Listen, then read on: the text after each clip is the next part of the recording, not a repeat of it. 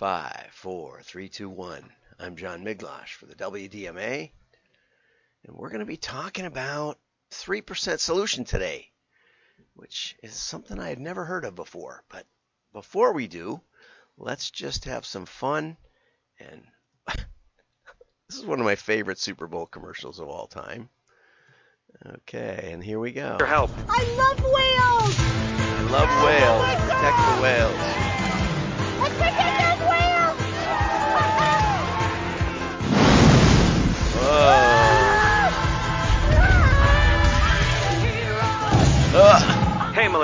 The trees need you. Trees need you. Which is, of course, sustainable, a sta- sustainable resource, the trees, depending on how you The ice plant. caps are in trouble. The ice caps. We have more ice than ever, but anyway. But there are unintended consequences. Hey, Melissa. How Now the measure- rhinos need saving. Rhinos! I know. It's hard to be an eco warrior, but it's easy to drive like one. Introducing the most fuel efficient crossover, the Kia Niro. Okay, so crossover, I think it's like a hybrid. Um, I didn't remember the, the car commercial. I mean, what brand of car, which is a problem for car commercials. You know, you have to get across the name, but uh, the, but the storyline is is excellent, and it brings us to another uh, another category here of measurement versus achievement.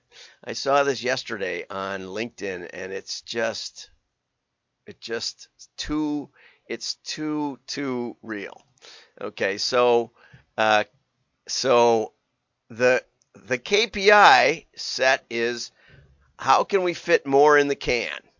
And uh so the uh the operations manager said oh i know a way and what he did was he cut the balls in half and you get five balls in a can instead of three uh, so if you're rewarded by how many balls you get in a can, then the can on the right is the winner. And that's why you have to be careful about how you measure and what you measure. And measurement alone is not the only question, right? But I just thought this was brilliant because there's five balls in here, which is a, I guess it would be a 67% improvement on the can. So it went from three to five, yeah, something like that. Anyway, um, the world's last blockbuster crashes the Super Bowl with an apocalyptic ad. And uh, here's the blockbuster. I did have a highlighted one. Uh, this is in Bend, Oregon, I think. Um, and uh, they apparently they rent VHS uh, videos. It's the last one and they're doing a apocalyptic uh, play on uh, you know the last survivor of the nuclear holocaust might be the cockroach and uh, the last survivor of the mass media frenzy might be this blockbuster. And so they've created a, car- a commercial called until the bitter end they're not actually running it on the super bowl but they're debuting it in their store and you can pay two dollars to rent it. Rental costs two dollars a day. Uh, it will be it will be released exclusively on VHS. I still have a VHS. I've been I've been you know chipping away at my family videos that we that we made years ago and putting them on to to digital media.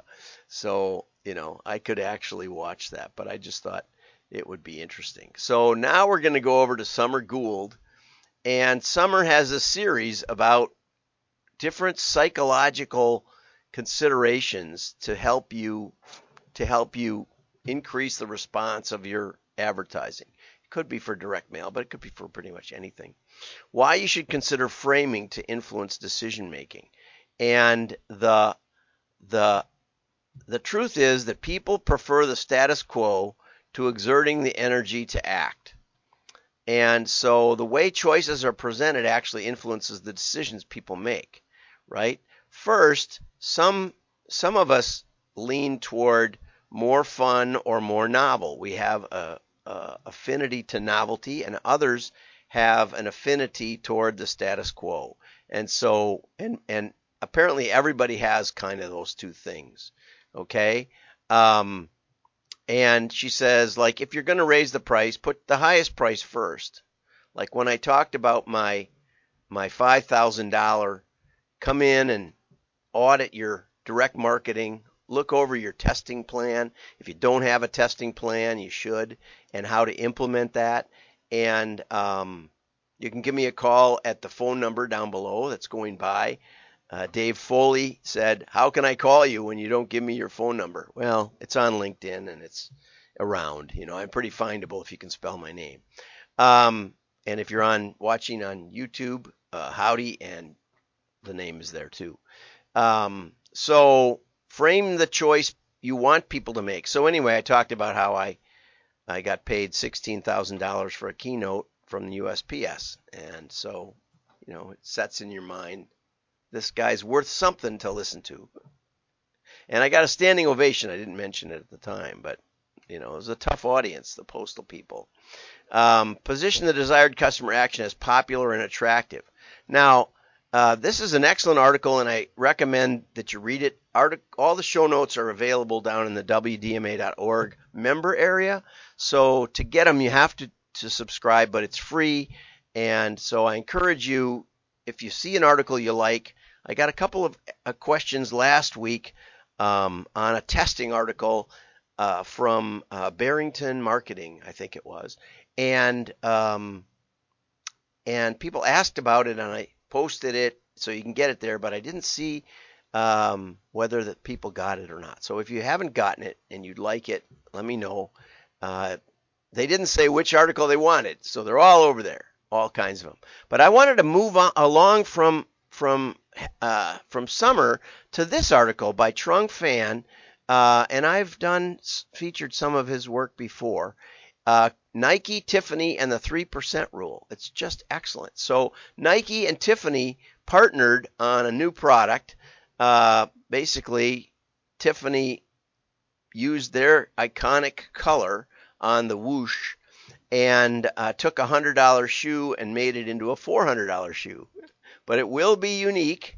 You know, you'll be only the only kid on the playground to have that that look and um, but it goes along with um, with several designers and and their thinking, and it goes along with Summer's article. Um, so Virgil was a streetwear designer, and he collaborated with Nike to to make the Nike Air. This is the original, more or the uh, Michael Jordan Air Air Jordans. Uh, he put air on it. He little fancier uh, shoelace, and you know a few other things that he did to make it more unique. And he had a whole line of those. He only wanted to make slight edits. He had done a lecture in 2018 explaining that the Nike Air Jordan was so perfectly put together that he didn't want to do a whole lot. He called this the 3% approach or the 3% rule. Uh, humans desire, and this is really well said, okay, and I thought Summer might like it too. Humans desire two competing things familiarity to give us comfort, and novelty to fulfill our curiosity. Excellent, right? Uh, there was a, a, French designer, famous French designer named Raymond Loewy, who was a master of combining familiarity and novelty, and he came up with Shell, Exxon, TWA, BP and Greyhound logos. Uh, he's Cosmopolitan said he probably affected the daily life of more Americans than any man of his time. Okay, and he was in the 50s, 1950, and uh, he said there are two opposing forces: neophilia, a curiosity about new things, and neophobia, a fear of anything too new. How about that? Now that is really hitting the nail on the head. You know, getting the Greek. Uh, I don't know if he coined those terms, but man, you know, nailed it. Okay, and Loewy called his grand theory most advanced yet acceptable. So you can only move the needle too so far. And I feel like That's been one of my challenges in life. When you're 20 years ahead, no one wants to hear about it. but you know, now I've slowed up a step, and uh, and the the ideas are now coming around in someone else's words, but oftentimes they don't have the background because they didn't develop the ideas over 20 years. So he said he said to sell something surprising, make it familiar. And to sell something familiar, make it surprising. You know, and this all goes along with what what Summer was talking about. There are limits, like the number of Marvel and Star Wars reboots. Spotify team found that the custom Discover playlists, the Discover playlists, they created for users, which started as a way to recommend entirely new songs, performed best when it included tracks you had previously heard. Spotify stumbled on this after a bug mixed up people's Discover playlists with songs they had previously listened to. How about that? So when they mixed in the familiar with the novel, then people liked it much, much more, right? So if you're a rock star, yeah, you can do a couple of your old hits and you can do a couple new hits, but don't do one, all of one or all of the other, I would say. There's an optimal newness for ideas. I don't know if it's 3%, but something like that. And here's the best story. I'll conclude with this, but this article, which is 14 minute article, goes on and on. That We've only just touched on it. Um, was the story of Absolut Vodka. I love case studies. In 1979, the Swedish liquor brand, which was 100 years old at the time, Absolut Vodka was already 100 years old in 1979, decided to go try and market in America. So TBWA advised Absolut to market itself on the aesthetics, aesthetic, aesthetics of its bottle design as a 19th century Swedish pharmacy vial. Okay, it's an apothecary jar, right?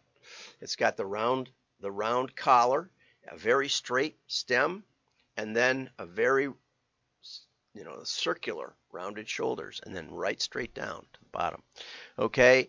when the only print campaign start when when print only campaign and here's the power of print of course started in 1981 absolut only sold two, 20,000 cases of vodka so i don't know how many are in a case 6 maybe so that's like 100,000 bottles of vodka right or maybe it's 20 in a case and then it would be uh, 400,000 bottles of vodka but not a whole lot okay, and they ran 1,500 ads that all basically showed the silhouette of the bottle design. And here's some of the ads, right? So you'll recognize the Absolut vodka. It's funny because when uh, the the Russian uh, the Russian sanctions started, people didn't want to buy vodka because they thought it was Russian, and Absolut is Swedish just so you know. So if you have been if you've been fasting from vodka because of your support of the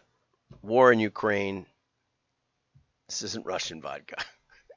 but it now represents 50% of the imported vodka in America. Absolut went from an unknown to a dominant with a simple idea. Okay? And the idea wasn't to compete on taste, wasn't tell, to tell you how much how this was the best vodka in the world. It was just to emphasize that it's an interesting bottle. How cool is that? So I hope this gives you something to think about in your advertising. Um, and as I said, 3% is applicable across practices and fields and happy to work with you, uh, not on how to change your entire advertising. You know, in our case study with with uh, Lovesac, you know, they were concerned that that you know I wanted to basically dump all the digital, the website, and all this other things. I said, no, I think we should just try to get a few more people in the store. Keep all of that in place, but we can test. We can test that your your buying premises from uh, all the way to the store and to purchase with mail. And we can figure out what offers resonate in the marketplace. And that took them from 50 million in sales up to 100 million in 3 years. And we left all the we left all the digital in place. Didn't change a thing. So we can help you just get that resonant improvement. Uh, there's the phone number. Give me a call. Happy to hear from you. Bye bye.